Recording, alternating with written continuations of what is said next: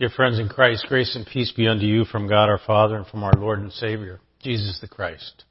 Amen. Today I'm gonna, I'd like for you to take with me a little journey, a little venture into something called exegesis. Now that is a way of interpreting scripture. Exegesis. It literally means to draw out of a reading what is in the reading. You know there would be another way to approach text, right? You go in looking for particular kind of information, or you have a message or a strong sense of what's going on, and you go into Scripture and search around until you find something that says what you want it to say. This is exegesis, and it's really, I would say, the preferred way of approaching Scripture, particularly difficult Scripture. And it's extremely important on a scholarly level. So I'm letting you in on something here. It's something that we preachers, at least mainline Christendom, it's something we preachers do when we get a sermon ready. We do exegesis. When we're ready to teach a Bible study, when we're ready to preach a sermon, exegesis. And in the sphere of day-to-day living and in the face of today's news, given things like tropical storms and such, uh, exegesis is admittedly a little bit boring. I mean, it's the stuff pastors do sitting in your office by yourself. However, once in a while, it's really important to do it with a difficult passage, like our gospel text for today. If we don't do exegesis with this story, Jesus just comes off kind of like this mouthy grump who gets put in his place by this bold, brash, and quick-witted woman. So, what is it, you ask? I think I heard somebody say that. Huh? This exegesis thing. Well, there's three basic questions in exegesis and thus of any biblical text. And it's these three things. First, you ask the text, what is going on here in this text? Like, what was its context? What had happened before? What happened after? What was going on in the life of Jesus and the disciples? The second question is this. What did it mean? I mean, in its own time and its own place, what did it mean in that context? And the third question is why is it here? Why is it included in the Bible when we're told that there are many things that also occurred and they don't appear in the Bible? So why is it here? So with regard to today's gospel account, first question, what's going on? Jesus has made this rare entry into a foreign country. Doesn't do it very often. He asked a favor. He refuses at first. This woman comes to him with a favor and he, he refuses that favor at first and then he gives in. Now that's simple enough, but some of that doesn't ring very true. A first century Canaanite was more, no more likely to come and call Jesus Lord than a contemporary Palestinian is to call a Jew Lord in Israel today. And then there's this fact that she's a woman coming to this distinguished male who already had a reputation as a fantastic teacher and rabbi. And then there's the embarrassment of our sweet Jesus. Loving, kind, sweet Jesus. The very Son of God kind of being nasty to this woman. He even calls her a dog which was a favorite term in those days for anyone who was a Gentile. So anyone who wasn't a Jew. Often recalled dogs. And this is the same Jesus who at another time warned his disciples that you could be called to the fires of hell for calling someone a fool. Well, here he is calling this woman a dog at least in the academic world, and sometimes in the world of the many brands of Christianity, if you take Scripture too literally, you get yourself in trouble. Just like taking old sayings like Proverbs and quoting them at the house. Or the book of Leviticus, or the story of Jonah and the whale, even the creation story. If you take those stories literally, you miss the point. For example, when your husband lays around the house for a month, trying to decide between two job offers, and you say, listen, hon, a bird in the hand is worth two in the bush. You're not saying that a job is a bird or that your husband's a bird. You're telling him, make up your mind and get off your rear end. Nor is Jesus necessarily calling this despondent, needy, desperate woman a dog. He's quoting an old saying, which in this context means that God is a family matter, and you're not family. And then she turns the old Jewish saying back on Jesus by suggesting, well, if his God is not big enough for both of them, then he's not much of a God. And Jesus had to agree. He agreed with her. It appears he changes his mind. He's persuaded. And so you have to ask of the text, how did this battle of wits get started in the first place? Why not just be nice and heal her, daughter? And avoid all this unpleasantness, not to mention the bad press. Because, as Jesus told his disciples earlier when they had asked him the very same question, my Father didn't tell me to go to the Gentiles. He sent me to the Jews. In other words, without specific instructions from his Father, Jesus just didn't feel that he could extend God's mission beyond his own Jewish people until now. Until he had been confronted with a person in need and not until he had experienced the kind of faith that he wasn't running into much with the people of Israel. He was challenged to rethink his ideas about God. This new idea that God's mission could indeed be for everybody, not just the Jews. And Jesus concluded that whatever God's intention originally was, God was doing now a new thing. And that God would want him to respond with kindness and mercy and creativity and love and redemption and grace to this new situation.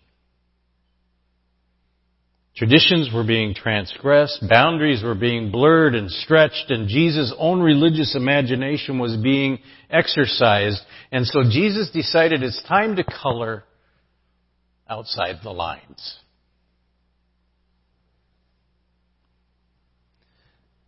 Now, throughout history, people who do that color outside the lines, you know. They tend to make folks a little bit nervous, a little bit crazy, especially us religious folks. I think about Moses and his talking, burning bush. I think about Noah and his conversation with some voice that was telling him to build a huge boat. By the way, has anyone heard that same voice? How about that crazy prophet like Amos or Isaiah or the futurist Daniel who saw chariots and wheels and thunder and lightning? How about shepherds in a field or Jesus himself or Peter, this foot and mouth fisherman, blue collar worker who turned into a church evangelist? a builder of the kingdom. Or Paul, a persecutor of the Christians who became a, a, a zealous advocate for the mission of Christ to the non-Jewish world. I think about Galileo and Darwin and Einstein and Florence Nightingale and Luther and Jefferson and Martin Luther King. Those people thought outside the lines and they worried us. They make us nervous. So getting back to our gospel for today. If this is at least a major part of what's going on here in this text, and that's what it might mean, the second question of exegesis remains, why is this here? Why is it in Scripture? Because Scripture reminds us at the end of John's Gospel, right? There were many other things that took place in the life and ministry of Jesus, and they didn't make it into the book. Why did this one? Well, as you might have suspected, I'm going to try to answer that one for you. Maybe it's included because by the time that this was written down and passed along as a part of Matthew's gospel, which is about 30, 40 years after Jesus had been crucified, the harsh reality was that the vast majority of the Jews had done what with the good news of Jesus? They'd rejected it. The vast majority had rejected it. The Gentiles, amazingly, in those first 30, 40, 50 years of Christianity, were gladly receiving it. They were hearing it as good news. They were believing it. And that was creating this great tension in the infant church. There was one side that was insisting that the church ought to remain strictly Jewish, and until you had converted all the Jews, you don't take the gospel out into the world. That was Peter, by the way, and the church in Jerusalem. And Peter argued with Paul over this, and they eventually they split. And Paul went on the road to take it to the non-Jews. Peter stayed in Jerusalem to keep it with the Jews.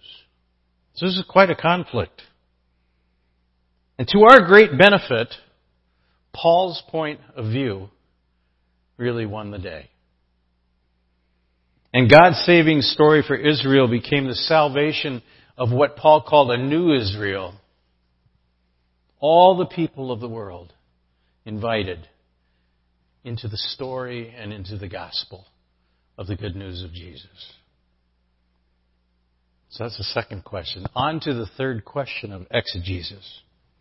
What is all of this to you and me? So what? Every generation of Christians has the same task. We have a similar task as those who were our forerunners in the faith to determine what would Jesus think and do if he were here today. Those people who came up with that WWJD bracelet, they weren't far off. I used to laugh at them and make fun of them, but I think they were kind of right on. A better way to put it, what would Jesus do if he were here right now, which he is via his Holy Spirit?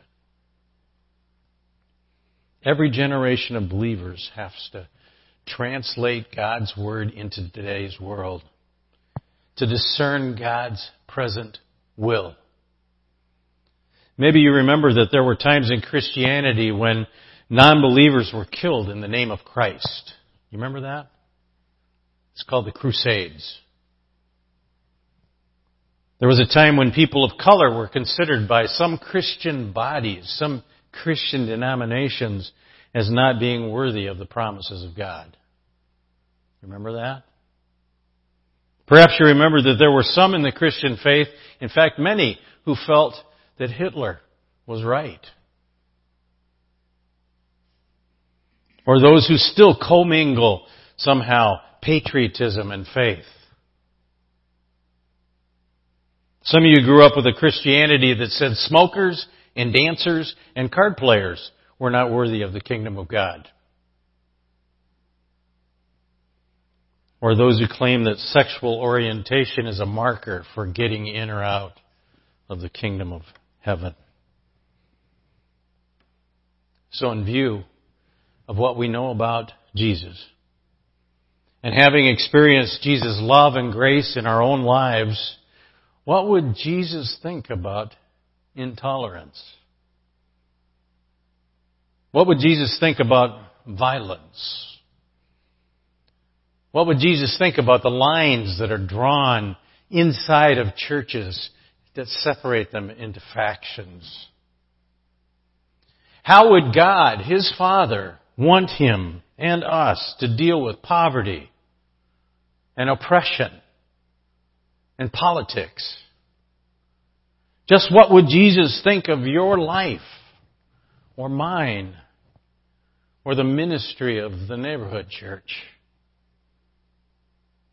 These aren't just thinking problems. They challenge us to keep our ideas about God wide open. The way the Canaanite woman challenges Jesus. And when we have to struggle with how do we keep the church, Christ's church, lively and relevant and engaging and meaningful? How do we make it compelling in Asia and Africa and India and South America, but most certainly here in America? Today's America.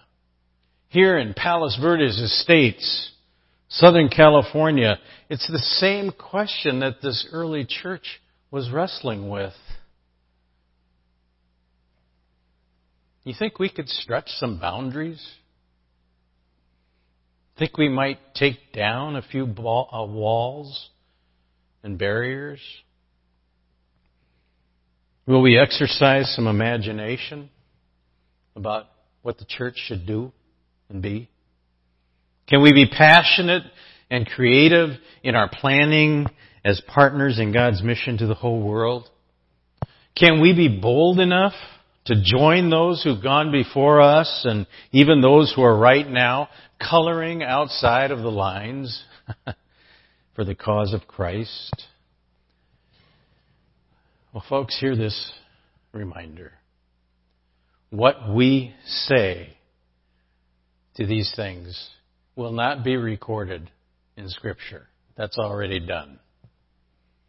But what we do will greatly determine the kind of church and the world that our children and our grandchildren and our great grandchildren live in, and the kind of God that they will believe in or not. I wonder just what crumbs might fall from our table. And I pray that God would help us. Amen. Glory be to you, Heavenly Father, through Christ our Lord, who with the Holy Spirit reigns eternally, one God, now and always. Amen.